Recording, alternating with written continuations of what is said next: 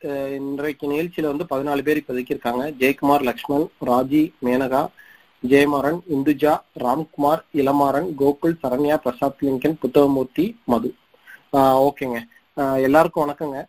ஆஹ் இன்னைக்கு வந்து நம்ம பேச போற புத்தகத்தோட தலைப்பு வந்து வந்தார்கள் வென்றார்கள். நம்ம கார்ட்டூனிஸ்ட் மதன் எழுதுனாங்க.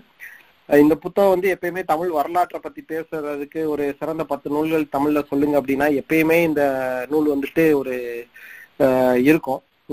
ஒரு டாப் டென்ல வந்துட்டு புத்- வரலாற்று நூல்கள்ல இருக்கும். அந்த மாதிரி ஒரு முக்கியமான தமிழ்ல எழுதப்பட்ட ஒரு நூல். இதை வந்துட்டு ஜெயமாறன் வந்து சொல்றேன்னு சொன்னாங்க. ஃபர்ஸ்ட் ஜெயமாறன் பத்தி ஒரு சின்ன ஒரு இன்ட்ரடக்ஷனு ஏன்னா அவங்க ஃபர்ஸ்ட் நம்ம எல்லாருக்குமே அறிமுகம் ஆயிட்டாங்க பட் இருந்தாலும் அவங்க வந்துட்டு எப்படின்னா அட்லாண்டால இருக்காங்க. அதே நேரத்துல நம்ம அந்த மாதிரி ஒரு நாள் புத்தக இரவு எனது இந்தியா கேட்டுட்டு ஏங்க இதே மாதிரி நான் நிறைய புக் படிச்சிருக்கேங்க. நான் வந்துட்டு கண்டிப்பா ஷேர் பண்ணணும் அப்படின்னாங்க. அவங்க வந்துட்டு சரிங்க நீங்க எந்த புக்கு ஷேர் பண்றீங்க அப்படின்னு கேட்கும்போது வேல்பாரி சொல்றேங்க. வேல்பாரி நீங்க இன்னைக்கு கேட்டாலும் நான் சொல்லுவேங்க அப்படின்னாங்க. இல்லைங்க நம்ம வேல்பாரி ஏற்கனவே இங்கே ட்ராமா போட்டாங்க. ப்ளஸ் வேல்பாரி நூல் வந்துட்டு இன்ட்ரடக்ஷன் எல்லாமே எல்லாத்துக்குமே நல்லா தெரிஞ்சிருக்கும். வேற ஏதாச்சும் சொல்றீங்களா அப்படின்னு சொன்னேன். அவங்க கிட்டத்தட்ட ஒரு பத்து பதினஞ்சு நூல் வரிசையா சொன்னாங்க. அப்புறம் வந்துட்டு இந்த திடீர்னு இன்னொரு நாள் பிங் பண்ணி இந்த மாதிரி வந்தார்கள் வென்றார்கள் சொல்லவா அப்படின்னாங்க. ஓகேங்க அப்படின்ட்டு இது பண்ணோம். ரொம்ப நன்றி ஜெயா மரன் ஏன்னா நீங்க வந்து பயங்கர ஆர்வமா நீங்க சொன்னீங்க. நாங்க வந்து இப்ப இது ஆக்சுவலா சொல்ல போனா இந்த நிகழ்ச்சி வந்துட்டு ஒரு விளையாட்டா ஆரம்பிச்சது இப்போ வந்து நல்லா போய்கிட்டு இருக்கு ஸோ டிஃப்ரெண்ட் டிஃப்ரெண்டான பீப்புள் வந்து உண்மையிலேயே வந்து பேசிக்கிட்டு இருக்காங்க. அவங்க படிச்ச புத்தகத்தை ஷேர் பண்ணிக்கிட்டு இருக்காங்க. வணக்கம் ஜெயமரன் நீங்க நீங்க ஸ்டார்ட் பண்ணலாம். ரொம்ப நன்றி மூர்த்தி. எனக்கு இந்த வாய்ப்பை கொடுத்ததுக்கு ரொம்ப ரொம்ப நன்றி. எல்லாருக்கும் வணக்கம். இதே மாதிரி ஒரு சரித்திர புத்தகம் நான் படிக்கும் போதும் யாராவது எழுதி நான் படிச்சிருந்தா நான் சரித்திரத்துல நூத்துக்கு நூறு வாங்கியிருப்பேன் அப்படின்னு இந்த புத்தகத்தை படிச்சுட்டு எழுத்தாளர் சுஜாதா அவர்கள் ஒரு விமர்சனம் கொடுத்திருந்தாங்க. அது நூத்துக்கு நூறு உண்மை. அப்படி அவங்க மூர்த்தி அவர்கள் சொன்ன மாதிரி ஒரு தேர்ந்த கார்ட்டூனிஸ்ட் பத்திரிகையாளர் எழுத்தாளர் மதன் அவர்கள் எழுதிய வந்தார்கள் வென்றார்கள். அந்த புத்தகத்தை தான் நம்ம இன்னைக்கு பார்க்க போறோம். இதுக்கு வெறியோடு வந்தார்கள் எளிதில் வென்றார்கள் அப்படின்னு நான் ஒரு அடைமொழி வச்சிருக்கேன்.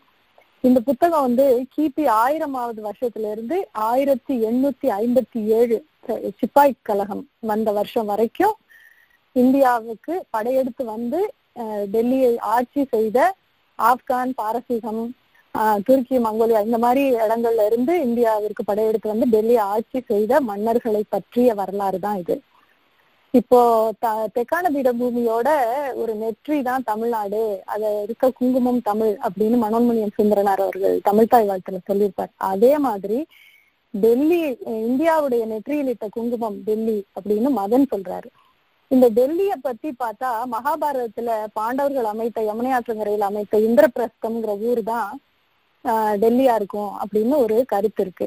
ஆனா அதுக்கப்புறம் டெல்லிய பத்தி ஒரு பெரிய வரலாற்று குறிப்புன்னு எதுவுமே இல்லையா? இப்போதே நமக்கு கிடைக்கிற பழமையான குறிப்பு வந்து கிபி எழுநூத்தி முப்பத்தி ஆறுல டெல்லிக்கு வந்து தில்லிகா அப்படின்னு பேர் வச்சு ராஜபுத்திரர்கள் அதை ஆட்சி செஞ்சுட்டு வந்திருக்காங்க அப்படின்னு சொன்னாங்க சொல்றாங்க. அப்படி ராஜபுத்திரர்கள் ஆட்சி செஞ்சுட்டு வந்திருக்காங்க. இந்த நேரத்துல வந்து ஆப்கான் பர்ஜியா இந்த பர்ஜியா வந்து பாரசீகம். இங்கெல்லாம் இங்க எல்லாம் ஒரு மன்னர் வந்து ஆட்சிக்கு வந்துட்டாருன்னா அவங்களுக்கு எல்லாருக்குமே பை டிஃபால்ட் ஒரே ஒரு ஆசை தான் இருக்கும். என்னன்னா நான் இந்தியாவுக்கு போகணும் நாங்க அப்படின்னு. போய் ஒரு தடவையாவது பாத்துறணும் படைக்கிறணும் இல்ல எப்படியாவது போயிடணும். என்ன காரணம் அப்படின்னா இந்தியாவில வந்து வெண்ணை முட்டும் கோயில்கள் மாட மாளிகைகள் ஆபரணம் தங்கம் அதுதான் காரணம். அதுதான் இந்த படையெடுப்புகள் தொடர்ந்து நடந்ததுக்கும் காரணம்.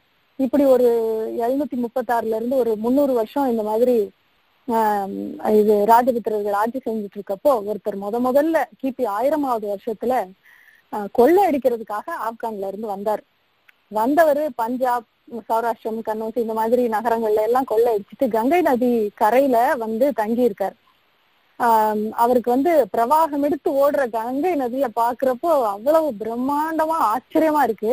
அதே நேரத்துல கங்கையோட கரையில இந்த பக்கம் தெற்கு பக்கத்துல இருந்து போன நம்முடைய ராஜேந்திர சோழன் இந்த பக்கம் நிக்கிறாரு. அவரு கங்கை வரைக்கும் போயிட்டாரு. கங்கை கொண்ட சோழன் அவருக்கு பேரு? ஆனா கங்கையை தாண்டி போக வேண்டாம்னு அவரு முடிவெடுத்துட்டு நம்ம கடல் தாண்டி போய் கடாரத்தை பிடிக்கலாம். Malaysia Malaysia. அது முடிவு பண்ணி அங்க போயிட்டாரு. அதனால இவங்க ரெண்டு பேரும் சந்திக்காமே போயிட்டாங்க. அப்படி சந்திச்சிருந்தா இந்தியாவோட தலையெழுத்தே மாறி இருக்கும். இவரை நமக்கு நல்லா தெரியும். ஒரு வீரர் மாதிரி நம்ம இவரை படிச்சிருக்கோம். இவர் யாருன்னு நீங்க யாராவது சொல்றீங்களா?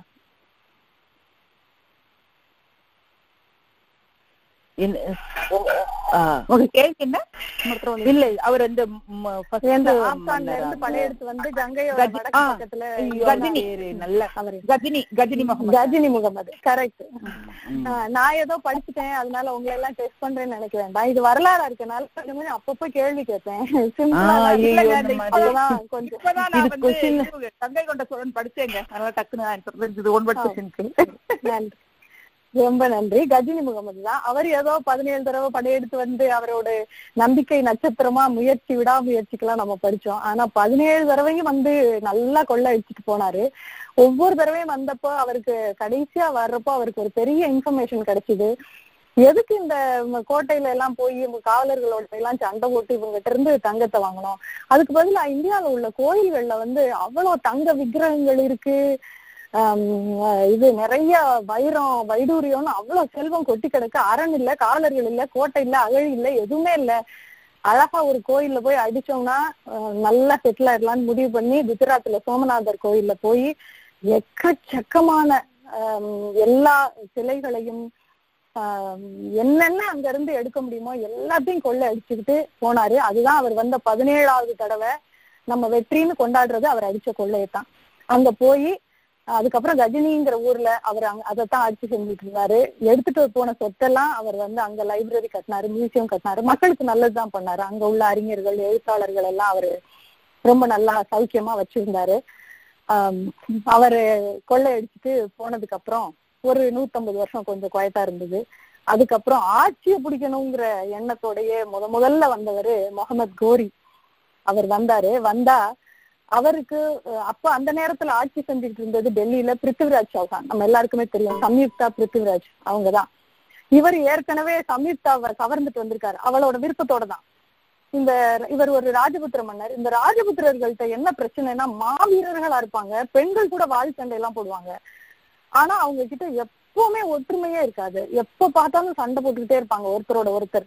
இது என்ன எந்த அளவுக்குன்னா இப்ப இந்தியாவை தா இந்தியாவுக்குள்ள வரணும்னா கைபர் கணவாய் கோமால் கணவாய் இந்த ரெண்டு தான் மெயின் அதை சுத்தி ஒரு கோட்டைச்சுவர் கூட இவங்க இவங்க வைக்கல அமைக்கல. என்னன்னா இது என்னோட ஜூரிஸ்டிக்ஷன் இது உன்னோட இந்த நம்ம ஊர் போலீஸ் ஸ்டேஷன்ல சொல்ற மாதிரி சண்டை போட்டுக்கிட்டு அதை வைக்கல. ஆனா அதே நேரத்துல சீனா வந்து ஆயிரத்தி ஐநூறு மைல்களுக்கு சுவர் கட்டி வச்சிருந்துச்சு. இத பயன்படுத்திக்கிட்டு தான் இந்த ஆப்கான் வீரர்கள் ஏதாவது ஒரு பிரச்சனை ஒரு நாட்டுல நடக்குதுன்னு தெரியறப்போ அழகா அந்த நேரத்துல உள்ள வந்துருவாங்க. ஆனா பிருத்திவிராஜ் ஓரளவுக்கு அவர் பெரிய மாவீரர் பிருத்திவிராஜ் சௌஹான் ஓரளவுக்கு ராஜபுத்திரர்களை ஒண்ணு திரட்டி போராடி பார்த்தாரு. ஆனா கடைசியா சிறைப்பட்டு பரிதாபமா இறந்து போனாரு. முகமது கோரி அதுக்கப்புறம் ஆட்சிய பிடிக்கிறதுக்காக ஒருத்தரை ஆட்சியை பிடிச்சு டெல்லியில ஒருத்தரை அவர் சார்பா ஒருத்தரை வச்சுட்டு போனாரு. அவர்தான் குதுப் மினார் முதல் மாடிய கட்டினார். அவரோட பேரும் கிட்டத்தட்ட அதே மாதிரி வரும். யாராவது அவர் யாருன்னு சொல்ல முடியுமா? குத்புதீன் ஐ- ஐசக் ஐ- குத்புதீன் ஐபக்.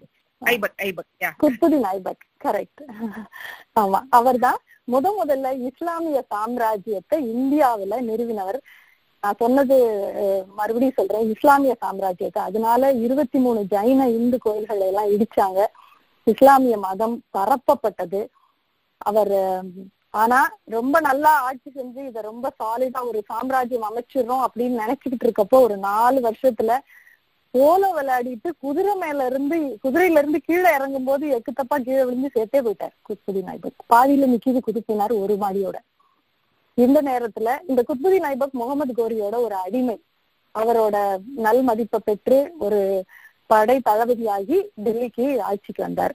அவருக்கு அப்புறம் அவரோட அடிமையா இருந்த இல்துத்மிஷ் அப்படிங்கிறவரு இருபத்தாறு வருஷம் டெல்லிய இஸ்லாமிய ஆட்சி சாலிடா ஒரு ஆட்சி வலுவான ஆட்சி அமைத்தார் இல்துத்மிஷ் அவர் தான் குதுப் மினார் மிச்சத்தையும் கட்டி முடிச்சார். இன்னைக்கு நம்ம பாக்குற குதுப் மினார் இல்துத்மிஷ் கட்டினது ஆயிரத்தி இருநூறாவது இருநூறு இருநூத்தி பதி பதிமூணு பதினஞ்சு அந்த அந்த வருஷங்கள்ல. அவர் ஒரு நல்ல ஆட்சியை கொடுத்தாரு. ஆனா அவருக்கு அடுத்து மகன்கள்லாம் அவருக்கு சரியில்லை. அதனால பல எதிர்ப்புகளுக்கு நடுவுல அவருடைய மகள் ரஷ்யா அவ தான் ஆட்சிக்கு வந்தா. நம்ம இப்பவே நமக்கு தெரியும் இந்த ரஷ்யாவோட கதையை மட்டும் நான் முழுசா சொல்லணும்னு நினைக்கிறேன். அவ்வளவு அஹ், அறிவு கூர்மையான பெண் அவ அவளை பெண் புலி அப்படின்னே சொல்றார் மதன். ராஜதந்திரம் வீரம் அவளே போருக்கு போவாளாம். ஆஹ் முதல்ல தளபதிகளை அனுப்பிட்டு கடைசியா மன்னர் போற கதையெல்லாம் கிடையாது. அவளே ஆண் உடை அவளே போருக்கு போவா. உம் நான் பெண்ணா இருந்தா என்ன? என்னைய சுல்தான் கூப்பிடுங்க அப்படின்னு சொல்லியிருக்கா. ஒரு ஒரு ஏதாவது பிரச்சனைன்னு வந்தா தீர விசாரிச்சு நீதி வழங்குறவ. ஏன்னா அந்த காலத்துல எல்லாம் இப்ப கூட நம்ம சொல்றோம் அரபு நாடுகள்ல நிக்க வச்சு சுற்றுவாங்க அப்படின்னு. அதே மாதிரி தான் டக்கு டக்குன்னு தலையை சீட்டு போயிட்டே இருப்பாங்க. தலை சீவுறதுன்னா சீட்டு வச்சுல உங்களுக்கு தெரியும். அந்த மாதிரி இருக்கும்போது ரஷ்யா வந்து தீர விசாரிச்சு நீதி வழங்குறவ எல்லாம் அவளுடைய வீரத்துக்கு பஞ்சாப் சிந்து வங்காளம் இந்த மாதிரி மற்ற நாடுகள் எல்லாம் அவளோட வீரத்துக்கு அடிபணிந்து டெல்லியோட எல்லை அந்த அவளுடைய ஆட்சிக்கு உட்பட்ட நா- நாடுகள் பெருகிக்கிட்டே போச்சு ரஷ்யாவோட காலத்துல. குரானை முழுதும் படிக்க தெரிந்த ஒரு பெண் ரஷ்யா. இப்போ இவ்வளவு வெற்றிகரமா ஒரு பெண் இருந்தா என்ன செய்வாங்க? இன்னைக்கும் அதே டெக்னிக் தான் பண்றோம். கேரக்டர் அசாசினேஷன் அது ரஷ்யாவுக்கும் நடந்தது. அவளோட அவளுக்கு உதவியா யாகூத்துன்னு ஒரு அடிமை இருந்தான். அவ வந்து அவ குதிரையில அவளை ஏத்தி வைக்கிறது குதிரையில இருந்து இறங்குறதுக்கு அவளுக்கு உதவி பண்றது இந்த மாதிரி யாகூத் பண்ணுவான். ஆனா அந்த ஆயிரத்தி இருநூத்தி முப்பத்தி ஆறாவது வருஷம் நம்ம பேசிட்டு இருக்கோம் அந்த காலகட்டத்துல ஒரு பெண்ணை ஒரு ஆண் தொட்டு பேசுவதோ பழகுவதோ ஒரு பிடிக்கல. இது மட்டும் இல்ல ரஷ்யாவோட அமைச்சர்களுக்கே ஒரு இஸ்லாமிய பெண் அதுவும் பெண் ஆட்சியில இருக்கிறதா அப்படின்னு பிடிக்கல. அதனால யாகூத்த கொலை பண்ணாங்க. ஏன்னா எப்பவுமே ஒரு காவலன் மாதிரி யாகூத் இருந்துகிட்டே இருக்கான். அவனை முதல்ல கொலை பண்ணிட்டு பக்கத்துல இருக்க சிற்றரசர்களோட சேர்ந்து நம்ம ரஷ்யாவை பதவியில இருந்து இறக்கணும் அப்படின்னு சொல்லி அவளை சிறைப்பிடிச்சு அவங்க அமைச்சர்களை சிறைப்பிடிச்சு அவளை கொண்டு போய் ஒரு சிற்றரசரோட அரண்மனையில அவளுக்கு அவருக்கு முன்னாடி அல்துனியா அவர் பேர் அவருக்கு முன்னாடி நிப்பாட்டுறாங்க யாகூத்தை கொண்டுட்டாங்க. அப்போ ரஷ்யாவை பார்த்த உடனே அல்துனியா பிளாட் அவளோட அழகுல அப்படியே மயங்கிடுறார். மயங்கிட்டு ரஷ்யா சொல்ல ஆரம்பிக்கிறா இந்த மாதிரி ஆஹ் என்னைய வந்து வஞ்சகமா இப்படி கொண்டு வந்திருக்காங்க அப்படின்னு. சொல்ல சொல்ல அவன் அப்படியே அவளை பார்த்துக்கிட்டே இருக்கான். மதன் ரொம்ப அழகா எழுதுவார். ஒரு அடிமை இறந்தான் இன்னொரு அடிமை உருவாகி கொண்டிருந்தான் அப்படின்னு. அதே மாதிரி அல்துனியா வந்து அவளை அவ சொல்றதெல்லாம் கேட்டு ஆனா இவன் நல்லவனா இருப்பான். ஓ எனக்கு தெரியாது உன்னை சூழ்ச்சி செஞ்சு சிறை பிடிச்சிருக்காங்க எனக்கு தெரியாது. நான் செஞ்ச தப்புக்கு நான் உன்னை கல்யாணம் பண்ணிக்கிறேன்னு சொல்லிட்டு கல்யாணம் பண்ணிக்கிட்டு ரெண்டு பேரும் சேர்ந்து இன்னும் நிறைய சிற்றரசர்களோட படையெல்லாம் வாங்கிக்கிட்டு டெல்லியை நோக்கி மறுபடியும் அவளுடைய ஆட்சியை பிடிக்கிறதுக்காக அவங்க போர் செஞ்சு படையெடுத்து போவாங்க. ரொம்ப நல்லா சண்டை போடுவாங்க. ஒரு நாள் ராத்திரி கூடாரத்துல ஓய்வெடுத்துக்கிட்டு இருக்கும்போது இவங்க பத உதவி கேட்ட சிற்றரசர்களோட ஒரு படை வீரன் இந்து வீரன் அவன். அவன் வந்து ஆஹ் மறைஞ்சிருந்து தாக்கி ரஷ்யாவையும் அல்பினியாவையும் கொன்னுடுவான். அவன் கொன்னதுக்கு காரணம் என்னன்னா அவங்களுக்கு இஸ்லாமியர்களோட ஆட்சி பிடிக்காது இந்துக்களுக்கு. ஆஹ் இந்து கோயில்களை இடிக்கிறாங்க எல்லாமே பண்றாங்க இல்லையா? ஆனா ரஷ்யாவோட ஆட்சி தான் இருந்ததுல ரஷ்யாவோட அப்பாவோட ஆட்சியும் அதுவும் அவளோட ஆட்சியும் நல்லா தான் இருந்தது. ஆனா இஸ்லாமிய ஆட்சி பிடிக்காத காரணத்தினால அவளை கொன்னாங்க. ஆனா அதுக்கப்புறம் இன்னும் கொடுமையான ஆட்சியை தான் அவங்க அப்புறம் அப்புறம் சந்திச்சாங்க. ஆஹ் இப்ப ரஷ்யாவுக்கு அப்புறம் வந்தவர் ரஷ்யாவோட உம், ஒரு சகோதரர். அவர் ரொம்ப அவர் வந்து ரொம்ப மென்மையான எளிமையான அரசர். அரசருக்கும் எளிமைக்கும் ஒத்தே போகாது. ஆனா அவர் எப்படி எளிமையான அரசர்னா அவரே குரான அழகா எழுதி பிரதி எடுக்கிறது. அந்த காலத்துல காப்பியர் இல்லை இல்லையா? நம்மளே தான் முழுசா எழுதி அதை விற்பாராம். அந்த பணத்துலதான் அவ அவரோட செலவுகள் எல்லாம் பாத்துக்குவாராம். அரசாங்க பணத்தை தொடவே மாட்டாராம். அவ அதனால பாவம் அவரால ஒரு மனைவிக்கு மேல கட்டுப்படி முடியாதுல அவர் சம்பாதிச்சதுக்கு ஒரே ஒரு மனைவியோட இருந்தாரு. அவரு அந்த மனைவி தான் அவங்கதான் அவருக்கு சமைக்கணுமா? ஒரு நாள் அவங்க வந்து எண்ணெய் சட்டியில கைய விரல விட்டு சுட்டுக்கிட்டாங்களாம். இன்னைக்கு விரல்ல சுட்டுக்கிட்டேன் அதனால ஒரு ரெண்டு நாளைக்கு சமயக்காரி வச்சுக்கிறேன் அப்படின்னு அவங்க கேட்டிருக்காங்க. ஒரு விரல தானே சுட்ட பரவாயில்ல நீயே சம அப்படின்ட்டாரு அவரு. அந்த அந்த மாதிரி ஒரு அரசரும் இருந்திருக்காரு. இவருக்கு வந்து அவருக்கு அவரை வந்து மான்குட்டி அரசர் அப்படின்னு சொல்றாரு மதன். அவ்வளவு மென்மையான அரசர்ங்கிறதுனால. ஆனா அவருக்கு ஆஹ், வாரிசுகளே இல்லாதனால இன்னொரு அடிமை இன்னும் அடிமைகள் சாம்ராஜ்யம். எல்லாருமே அரச வம்சத்தவர்கள் கிடையாது. அடிமைகள். அதுல பல்பன் அப்படின்னு ஒருத்தர் வரார். அவர்தான் அடிமைகள் சாம்ராஜ்யத்தோட கடைசி அரசர். அவர் ஒரு ரொம்ப கண்டிப்பான கட்டுக்கோப்பான ஆட்சியை அமைத்து நாற்பது வருஷம் டெல்லி ஆண்டிய ஆண்டவர் உம், பல்பன். அவரே மது அருந்துறத அரசரானவனே அரசரான நிறுத்திட்டார். இந்துவோ முஸ்லிமோ எல்லாருக்கும் ஒரே தண்டனை. ஆனா இவர் கொஞ்சம் இந்து மதத்தை மதிச்சார். ஏன்னா இவரோட காலத்துல இந்த துவைத்த தத்துவத்தை சொன்ன மத்வாச்சாரியார் இவரோட அரண்மனைக்கு போயிருக்காரு. அவருக்கு மரியாதை செஞ்சு அவரை உபசரிச்சு நல்லபடியா நடத்தியிருக்கார் ஆனா தண்டனை தப்பு செஞ்சாங்கன்னா கடுமையான தண்டனை தோலை விரிப்பாங்க. நம்ம வீட்டுல சொல்ற மாதிரி தப்பு பண்ணா தோலை உரிச்சிருவேன் அது கிடையாது. உண்மையாவே தோலை உரிப்பாங்க. அவ்வளவு ஒரு கடுமையான ஆட்சி செய்த பல்பன் அடிமைகள் சாம்ராஜ்யத்தோட கடைசி அரசர். இதுக்கு அடுத்து ஆப்கான்ல இருந்து கில்ஜி மன்னர்கள் வர்றாங்க. இந்த கில்ஜியில மூணு மூணு பேர் தான் கில்ஜி மன்னர்கள்ல. ஒரே ஒருத்தரை மட்டும் நமக்கு ரொம்ப நல்லா தெரியும். அவருடைய ஆட்சி காலத்துல வந்து இந்தியா வடக்க இமயமலையில இருந்து தெற்கே மதுரை வரைக்கும் விரிஞ்சு இருந்தது. அந்த கில்ஜி யாருன்னு நீங்க கெஸ் பண்றீங்க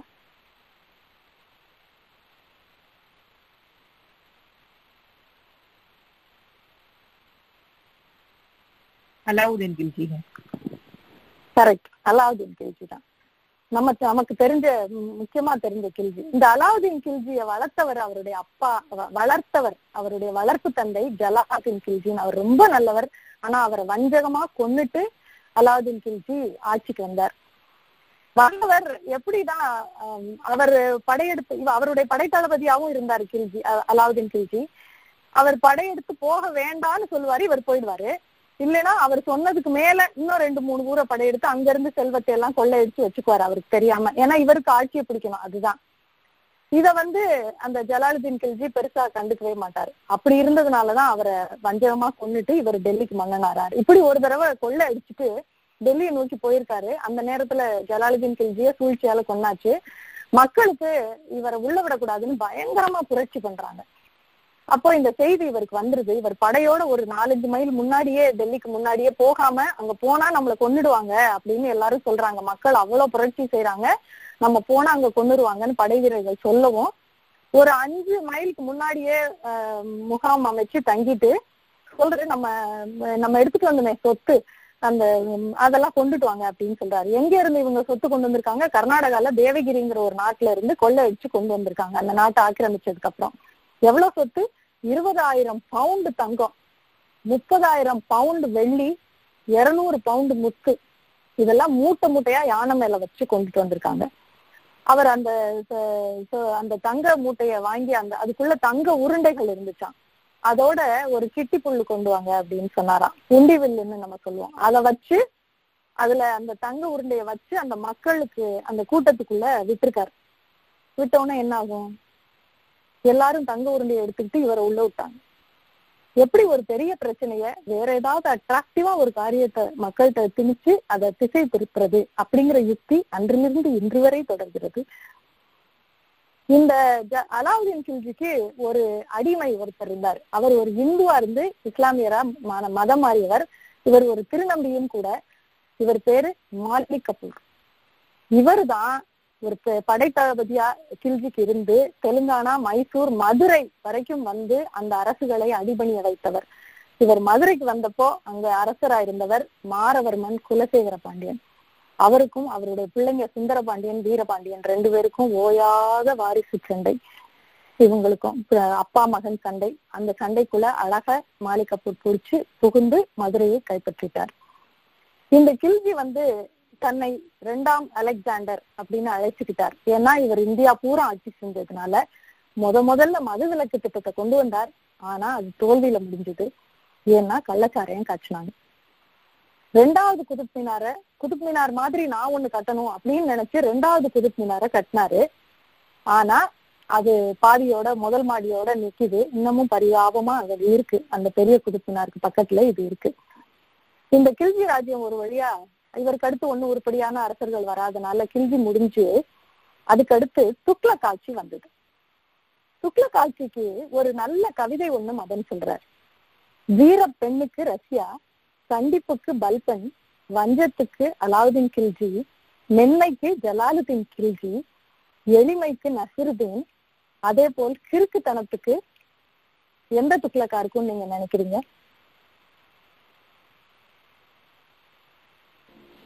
முகமது பின் துக்லக்குங்களா முகமது பின் துக்லக் கரெக்ட் ஏன் அவர் அவர் ஒரு நம்ம எல்லாருக்கும் அந்த முகமது பின் துக்லக்குன்னு சொல்லி ஒரு முகமது பின் துக்லக்னு ஒரு படம் வந்தது. எவ்வளவு கிறுக்குத்தனமா ஒரு அரசர் ஆட்சி செய்ய முடியும் அப்படிங்கறத ரொம்ப காமெடியா அந்த படத்துல ஷோ சொல்லியிருப்பாரு. அது உண்மை. அவர் எந்த அவர் பெரிய வள்ளல் முகமது பின் துக்லக் வந்து ஒரு வள்ளல் பேரறிஞர் கலைஞர் எல்லாம் ஒரு பெரிய ஓவியர் எல்லாம் உண்டு. ஆனா அதே நேரம் தேவையில்லாம கொடூரமா நடந்துக்குவார். ரொம்ப முன்கோபம் வரும் அவருக்கு. என்ன அவர் செஞ்சதுல பெரிய காமெடி என்னன்னா தலைநகரத்தை நான் டெல்லியில இருந்து தேவகிரிக்கு மாத்துறேன் கர்நாடகா. மாத்துறேன் அப்படின்னு சொல்லி மாத்தினார். மாத்துனா அலுவலகங்களை மாத்தணும் அலுவலர்களை மாத்தணும். ஆனா அவரு மக்களையும் நீங்களும் அங்க வரணும் அப்படின்னாரு. டெல்லி மக்களை. யாராவது அப்படி சொல்லியிருக்காங்களா? அவங்க ரொம்ப கஷ்டப்பட்டாங்க. டெல்லி மக்கள் காலங்காலமா நாங்க இங்க வாழ்றோம். நீங்க அரண்மனையை மாத்துறதுக்காக நாங்க எதுக்கு வரணும்? அப்படி எல்லாம் கூட பெருசா கேட்ட முடியாது. கேட்டா இவர் பயங்கரமா தேவையில்லாம கொடூரமா நடந்துக்குவாரு. வேற வழியே இல்லாம ஒன்பது நாள் பயணம் செஞ்சு இந்த மக்கள் அங்க தேவகிரிக்கு போய் வாழ்ந்தாங்க. கொஞ்ச நாள் தான். ஒரு ஒரு வருஷமோ என்னமோ. அதுக்கப்புறம் மறுபடி நம்ம டெல்லிக்கே திரும்பி போலாம் அப்படின்னாரு. அப்புறம் மறுபடியும் எல்லாரும் எல்லாரும் திரும்பி டெல்லியில இருந்து ஒன்பது நாள் தேவகிரியில இருந்து திரும்பி ஒன்பது நாள் டெல்லிக்கு போனாங்க. போற வழியில நிறைய பேர் இறந்து போயிட்டாங்க. ஆஹ் ஏன்னா இந்த ஒன்பது நாள் பயணம் தாங்க முடியாம வயசானவங்க எல்லாரும் நிறைய பேர் இறந்து போயிட்டாங்க. துக்ளக்கோட ஆட்சி இவ்வளவு கோமாளித்தனமா இருந்தது. அதுக்கப்புறம் வந்த துக்ளக்குகள் பெருசா ஒன்றும் நட நடத்தல. இந்த மாதிரி ஒரு கேவலமா ஒரு ஒரு பூச்சல் நடந்துட்டு இருக்க இந்த நேரத்துல துருக்கிய ம- ஆப்கான்ல இருந்து இன்னொரு கொள்ளக்காரன் ஒருத்தன் வந்தான். அவன் பேரு தைமூர். அவன் ஒரு துருக்கிய மங்கோலிய இனத்தவன் ரெண்டு கலப்பு. அவன் வந்து இந்த வந்த உடனே இந்த துக்ளக் வந்து ஓடி போயிட்டான். இந்த டம்மி அரசரா இருந்த துக்ளக் அந்த நேரத்துல அவன் போய் ஒழிஞ்சுக்கிட்டான். கிட்டத்தட்ட மூணு லட்சம் பேர் அவன் கொலை செஞ்சு டெல்லிய ஒரு சுடுகாடு மாதிரி வச்சிருந்தான். ஆறு மாசம் அவன் தைமூர் டெல்லியில இருந்தான். இப்போ இந்த மூணு லட்சம் பேர்ல முதல்ல ஒரு லட்சம் பேர் அவன் அடிமைகளா வச்சிருந்தான். பஞ்சாப்ல இருந்து கூட்டிட்டு வந்து. அந்த அடிமைகளை யாரோ ஒருத்தன் அவன் ஒரு போர்ல தோத்துட்டு வந்தப்போ லேசா சிரிச்சிட்டாங்கன்னு சொல்லி கோவத்துல அந்த ஒரு லட்சம் பேரையும் தன்னோட வீரர்களை வச்சு கொல்ல சொன்னான் தைமூர். அப்போ தைமூருக்கு குரான் ஓதுறதுக்காக ஒரு முதியவர் வருவாராம். அவர்கிட்ட என்னோட வீரர்கள் எவ்வளவு கஷ்டப்பட்டு ஒரு லட்சம் பேரை கொண்டுட்டு இருக்காங்க. நீங்க ஒரு கை கொடுக்க கூடாதா? அப்படின்னு கேட்டிருக்கான். அவர் பாவம் வயசானவர் ஒரு எறும்ப கூட நான் மிதிக்க மாட்டேன்னு குரான் படிக்கிறவர். வேற வழியே இல்லாம இந்த இவன்ட்ட முடியாதுன்னு சொன்னா நம்மளையும் கொண்டுடுவான்னு அவரை கட்டாயப்படுத்தினதுனால வாழை வாங்கி ஒரு அடிமையை ஏதோ எக்கு தப்பா வயிற்றுல சும்மா குத்திருக்காரு ஒரு வீரன் வந்து ஆஹ் மிச்ச வேலையை நான் பாத்துக்கிறேன் அப்படின்னு சொல்லி அவரோட அவனோட தலையை சீவி அவர் கையிலயே கொடுத்து நீங்க கொலை பண்ண அவரோட தலையை நீங்க தான் கொண்டு போகணும் அப்படின்னு கொடுத்த கொடூரமான சம்பவங்கள்லாம் இந்த தைமூரோட ஆறு மாத வாசத்துல நடந்தது. தைமூர் போகும்போது அவனுக்கு ஆட்சி செய்யறதுக்காக அவன் பேர்ல ஆட்சி செய்யறதுக்காக ஒருத்தரை அமர்த்திட்டு தான் போனான். ஆனாலும் ஒரு நூறு வருஷத்துக்கு அவங்க டெல்லியில ஒரு சரியான ஆட்சி நடக்கவே இல்லை. எல்லாரும் வந்து ஒரு அலாவுதீன் கில்ஜி காலத்துல வடக்கே இமயமலையில இருந்து தெற்கே மதுரை வரைக்கும் இருந்தது. அதுக்கப்புறம் தைமூர் அமர்த்திய ஆளுநர் அவங்களோட வாரிசுகள் காலத்துல வெறும் ஒன்பது மைல் டெல்லியை சுற்றி ஒன்பது மைல் தான் இவங்களோட ஆட்சியில இருந்தது. மற்ற சிற்றரசர்கள் சுத்தி இருந்தவங்க எல்லாம் அவங்க அவங்க பிரிஞ்சு ஆள தொடங்கிட்டாங்க. இந்த நேரத்துல லோடி ஆட்சி வருது. அதுல ரொம்ப கொடுங்கோல் ஆட்சி புரிந்தவர் இப்ராஹிம் லோடி.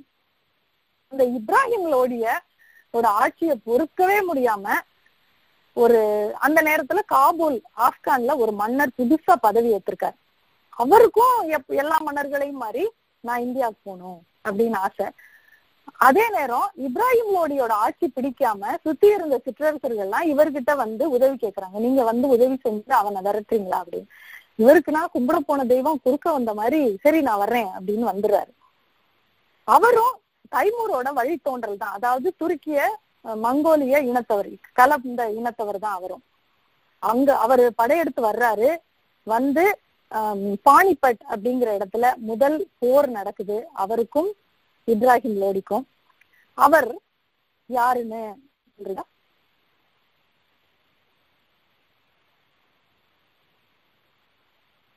பாபரா. பாபர். முதல் பானிபட் போர் நடத்தினவர் பாபர். அவர் தான் வந்தாரு. அவரு அவங்க பையனுக்கு ஒரு கடிதம் எழுதுறாரு.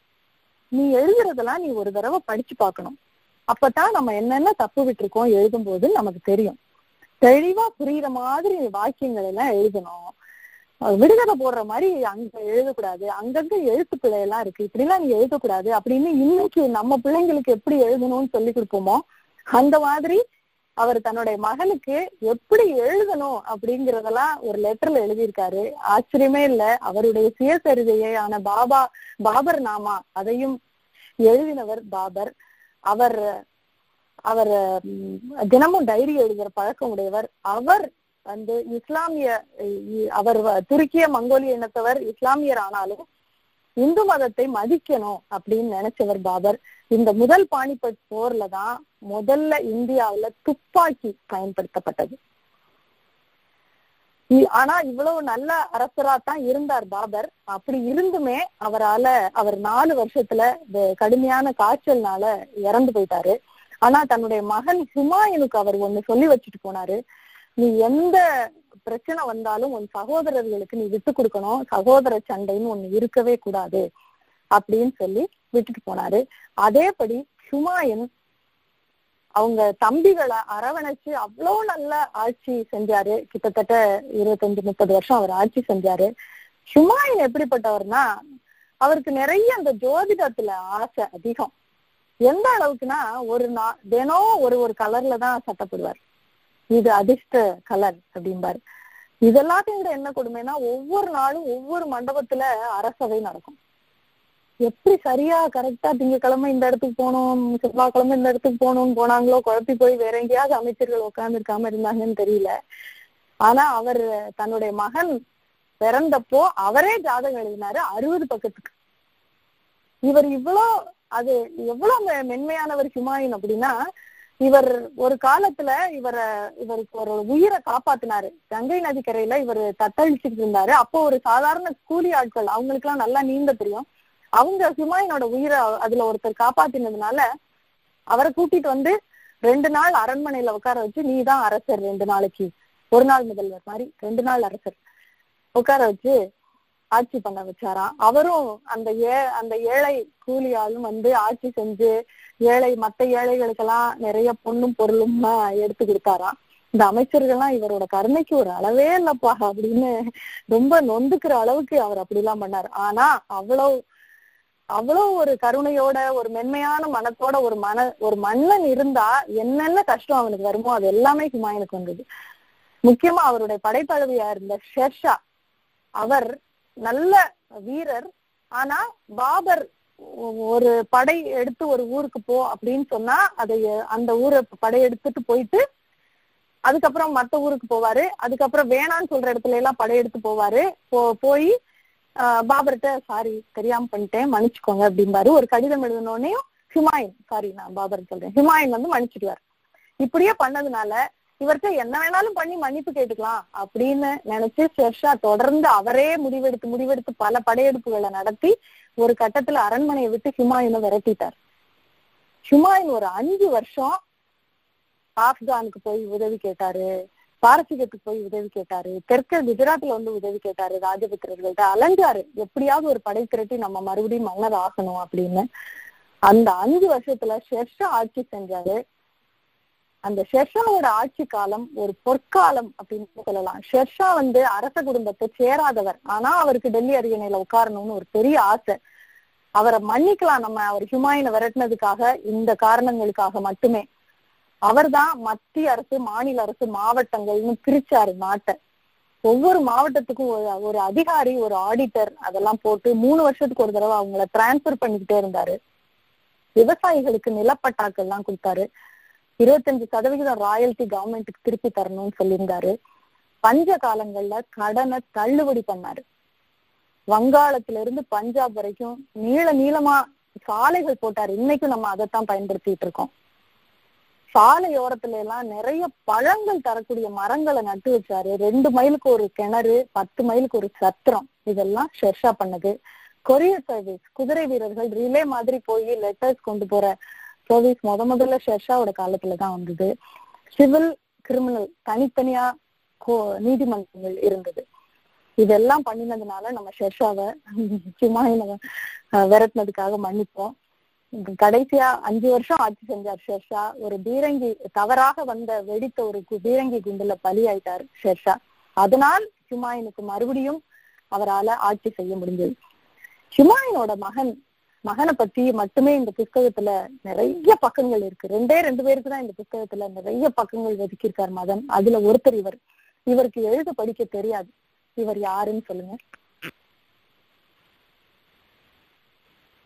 அக்பருங்க அக்பர். கரெக்ட் அக்பர் தான்.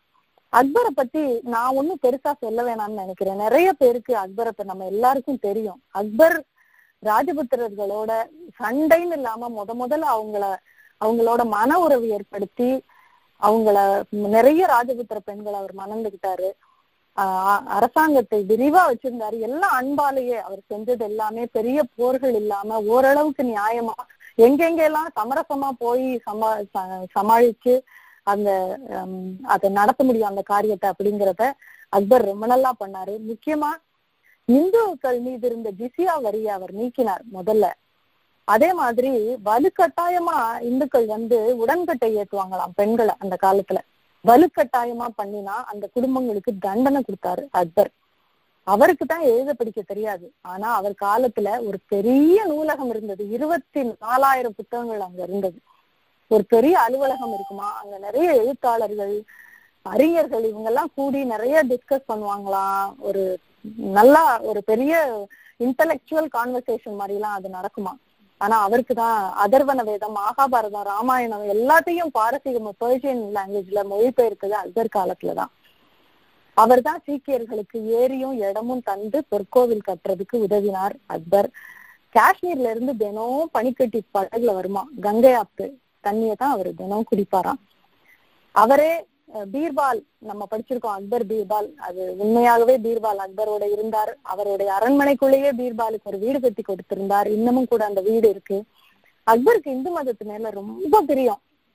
சில நேரத்துல அவர் அந்த புறத்துல ஏதாவது பூஜை எல்லாம் பண்ணி இவருக்கு பொட்டு வச்சு விட்டுருவாங்களாம். அவர் தெரியாம அப்படியே பொட்டு அழிக்காமே வந்துட்டு வரான் அவரோட அமைச்சர்கள்ல நிறைய பேர் இந்துக்கள் இருந்தாங்க. இருந்தாலும் இந்த முஸ்லீம் அமைச்சர்கள்லாம் கொஞ்சம் சங்கடப்படுவாங்களா என்னடா பொட்டு வச்சுட்டு வந்திருக்காரு?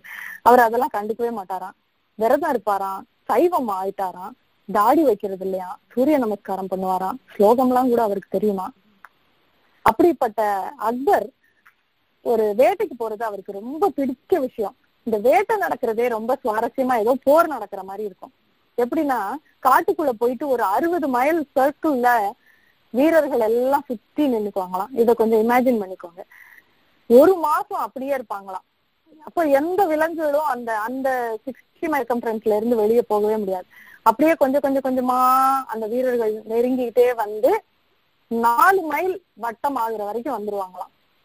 வந்து அதுக்கப்புறம் அக்பருக்கு செய்தி அனுப்புவாங்களாம். அக்பர் வந்து அந்த நாலு மைல் சர்க்கம்ஃபரன்ஸுக்குள்ள போயிட்டு அதுக்குள்ள இருக்கிற விலங்குகளை வேட்டையாடுவாராம் அப்ப ரொம்ப காடு பூரா தேடி அலையாம இந்த நாலு மைலுக்குள்ள வேட்டையாட முடியும்.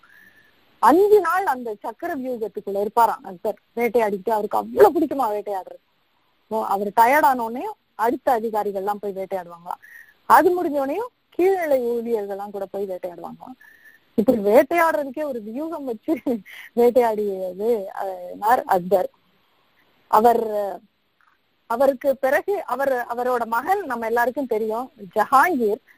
ஜஹாங்கீர் ஒரு ராஜபுத்திர பெண்ணுக்கு ஜோதா அக்பர் பார்த்திருந்தா நம்ம எல்லாருக்குமே தெரியும் அந்த படத்துல வரும். அந்த ஜோத்பாய் ஆஹ், அவர் அவளுக்கு பிறந்த பெண் அப்ப பையன் தான் ஜஹாங்கீர்.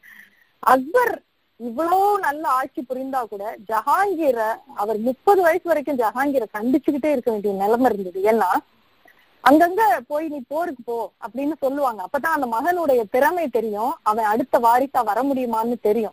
ஆனா ஜஹாங்கீருக்கு இது பிடிக்கவே இல்லை. இவரே இத்தனை வருஷம் நாற்பத்தஞ்சு வருஷம் அக்பர் ஆட்சி செஞ்சார். இவர் என்னைக்குதான் சாவாரு? இவரே ஆட்சி செஞ்சுட்டே இருந்தா நான் என்னைக்கு வர்றது? நான் இப்படியே போருக்கு போய்கிட்டே இருக்க வேண்டியதானா? அப்படின்னு ஒரு கிறுக்குத்தனமான ஆர்குமெண்ட் எல்லாம் வச்சாரு ஜஹாங்கீர். மதுவுக்கும் ஓபியத்துக்கும் அடிமையாகவே இருந்தார் ஜஹாங்கீர். அப்போ அப்புறம் இவரே ஒரு வாரிசாக இருந்ததுனால இவர் ஆஹ், ஜஹாங்கீர் தான் அக்பருக்கு அப்புறம் ஆட்சிக்கு வந்தார். அவர் ஒரு சாடிஸ்ட் அப்படின்னு சொல்றாரு. என்ன வழி இல்லைன்னா அவருக்கு ஜஹாங்கீருக்கு வந்து நிறைய ஓவியத்துல பயங்கர ஆர்வம். ஓவியம் வரைகிறது அவர் எல்லாத்தையும் ஓவியம் வரைய சொல்லிட்டே இருப்பார். போட்டோகிராஃபி மாதிரி. இப்போ இருக்காங்கல்ல அது மாதிரி. எந்த அளவுக்குன்னா ஆர்வம்னு சொல்றதை விட இந்த ஸ்டாடிஸ்ட்ங்கிறது இந்த இடத்துலதான் வருது. யாரோ ஒரு அமைச்சர் இறந்து போகிற தலையில இருக்கார். இவருக்கு சொல்லி அனுப்புறாங்க.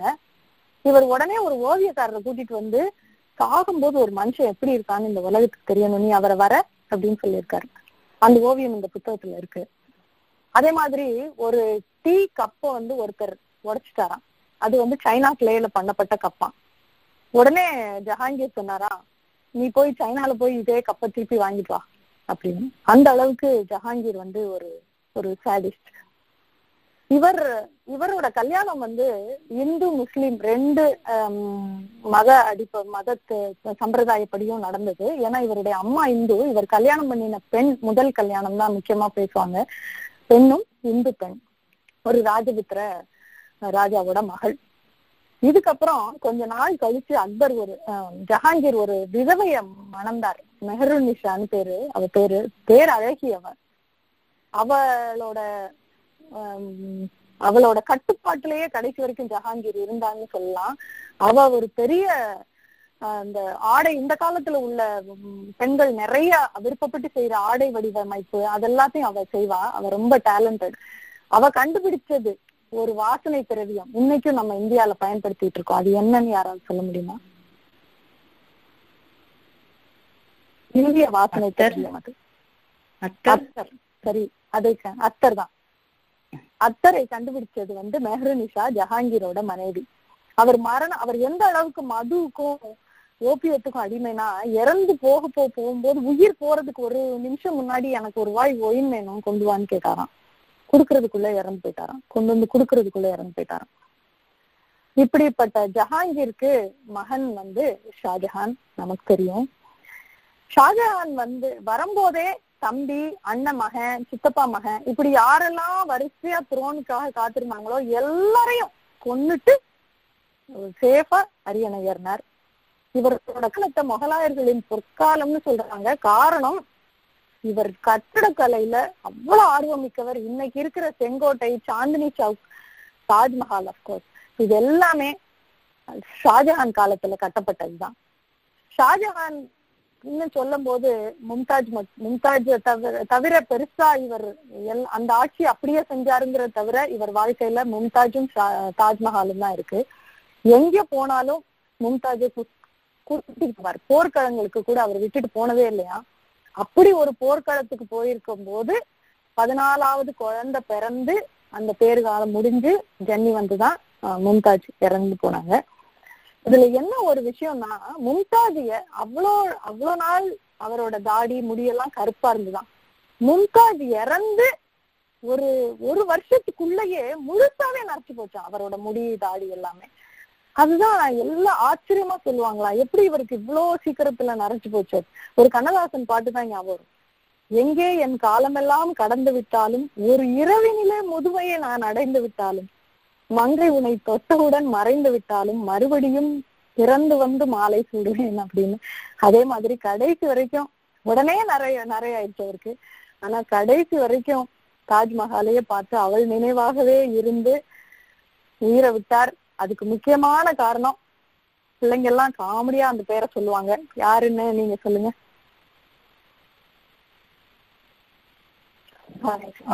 வளரங்கசீப் வளரங்கசீப் ஒளரங்க கரெக்ட் ஆமா.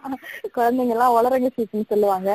அவுரங்கசீப் ரொம்ப அருமையான பெரிய வீரர் அவர். அவர் வந்து ஷாஜகான் இப்படி கட்டடத்திலையும் காதலிலையும் செலவழித்த நேரத்தில் அந்த நாட்டுல எந்த யாரும் தன் நாட்டுக்கு படையெடுத்து வராம பார்த்துக்கிட்டு இருந்தது அவுரங்கசீப் தான். அவுரங்கசீப் தான் வந்து அங்கங்க எப்போ அவர் அப்பா கூடயோ தலைநகரத்துல இருந்ததே இல்லை. எப்பவுமே தெற்குல இருந்திருக்காரு. எங்கெங்க போர் இப்ப படையெடுத்து போய் அவர் எந்தெந்த நாட்டை ஆட்சி செஞ்சாரோ அங்கெல்லாம் அந்த பிரதேசங்கள்ல தான் அவர் இருந்திருக்காரு. அவருக்கு அவுரங்கசீப்க்கு ஷாஜஹான் அவ்வளவா பிடிக்காது. ஏன்னா இவர் என்ன பண்ணாரும் ஷாஜஹான் அப்ரிசியேட் பண்றதே கிடையாது.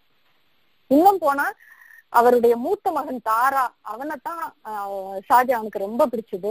அவுரங்கசீப்போட அவருக்கு அவ்வளவு நல்ல புரிதல் கிடையாது.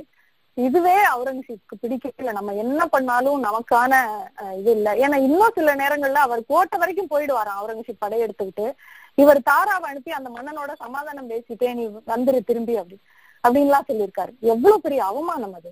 இதெல்லாம் சேர்ந்து அவுரங்கசீப்க்கு ஒரு பெரிய வெறுப்பாவே மாறிச்சு மாறி தாரா இன்னும் ரெண்டு தம்பிகள் அஹ் அண்ணன் சித்தப்பா பிள்ளைங்க யார் யார் எப்படி ஷாஜகான் ஆட்சிக்கு வந்தாரோ அதே போல இருந்த உடன்பிறப்புகளை எல்லாம் ஒண்ணு கொல்றது இல்லைன்னா சிறையில தள்ளி தள்ளி கண்ணை தோன்றது அப்பாவை சிறையில வச்சு ஒரு தண்ணி கூட கொடுக்காம அவரை சிறையில வச்சிருந்தாரு.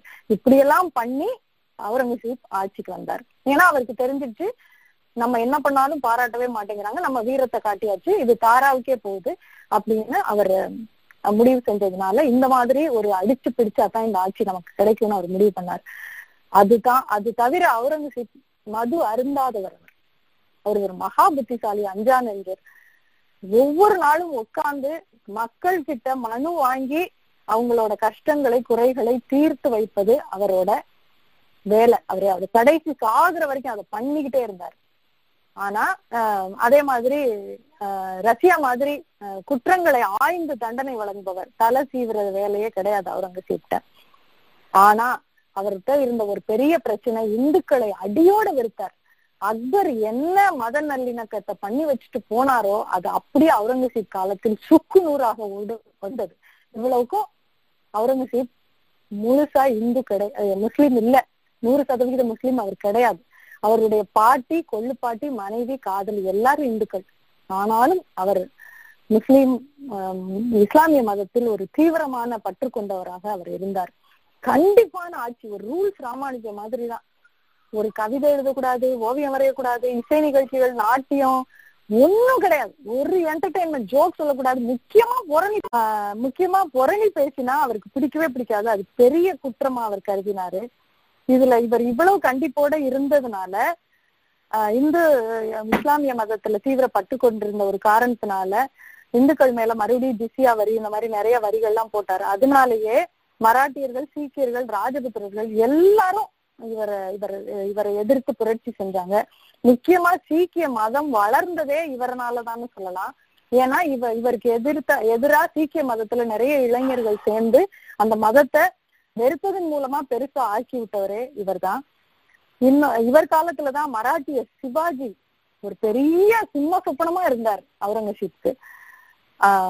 அவரால இந்த பகைகளை ராஜபுத்திரர்கள் எல்லாம் ஒண்ணு சேர்ந்து அவருக்கு எதிராக புரட்சி செஞ்சாங்க. இந்த பகைகளை எல்லாம் அவரால கடைசி வரைக்கும் முழுசா அழிக்கவே முடியல. அங்கங்க கட்டுப்படுத்தி தான் வச்சுக்க முடிஞ்சது. ஐம்பது வருஷம் அவுரங்கசீப் ஆட்சி செஞ்சார். அப்படி இவருக்கு சிம்ம சுமரப்பு சொப்பனமா இருந்த சிவாஜியோட மகன் சாம்பாஜி இவர்கிட்ட சிறைப்பட்டு ரொம்ப கேவலமா செத்து போனான். அதுக்கப்புறம் அது கொஞ்சம் கண்ட்ரோலுக்கு வந்தது அந்த பகை. கடைசியா அவர் இறந்து போகும்போது அவுரங்கசீப் வந்து ரொம்ப ஐம்பது வருஷம் ஆட்சி செஞ்சிருக்கோம். ஒரு ஒரு விரைவான மனதோட நம்ம ஆட்சி செஞ்சிருக்கோம்னு அவர் இறக்க அவரால இறக்க முடியல. ரொம்ப சோகத்துல இருந்தார். அப்ப போய் சொன்னாரு தன்னோட பிள்ளைங்களுக்கு எல்லாம் நீங்க ஒருத்தரோட ஒருத்தர் சண்டை போட்டுக்காதீங்க. இது எப்படி இருக்கு? அவர் மட்டும் நல்லா சண்டை போட்டு குத்தி கொண்டுட்டு வருவாராம் பிள்ளைங்கிட்ட மட்டும் இப்படி சொன்னா நடக்குமா? தன்னினை தன்னை சுட்டே ஆகும் அல்லவா? அவருக்கும் அதேதான் பிரச்சனை. ஆனா அவர் இறந்து போகும்போது ஒரு உயிர் எழுதி வச்சிருந்தாரு. அதுதான் ரொம்ப இன்ட்ரெஸ்டிங்கா இருந்தது. அவரே தச்ச குல்லாய் அதை நான் வித்து நாலு ரூபாய் சேர்த்து வச்சிருக்கேன். அதுல துணி வாங்கி என் உடம்புல போட்டுங்க நான் இறந்ததுக்கு அப்புறம் நானே குரான நகல் எடுத்து வித்து முன்னூத்தி அஞ்சு ரூபாய் சேர்த்து வச்சிருக்கேன். அதை நான் இறந்ததுக்கு அப்புறம் ஏழைகளுக்கு கொடுத்துருங்க. என்னோட க- கல்லறை வந்து எளிமையா இருக்கணும். பெரிய மாட மாளிகை எல்லாம் அது இருக்கக்கூடாது. மண்ணால மூடப்பட்டு செடிகள் வச்சிருக்கணும்னு சொன்னாரு. அதேபடி இன்னைக்கும் வச்சிருக்காங்க. அவங்க அவரோட பிள்ளைங்க அவர் சொன்னதெல்லாம் கேட்கவே இல்லை. அவங்களும் சண்டை போட்டுக்கிட்டாங்க. அவுரங்கசீப் இறந்ததுக்கு அப்புறம் நூத்தி ஐம்பது வருடங்கள் முகலாய அரசு தான் இருந்தது.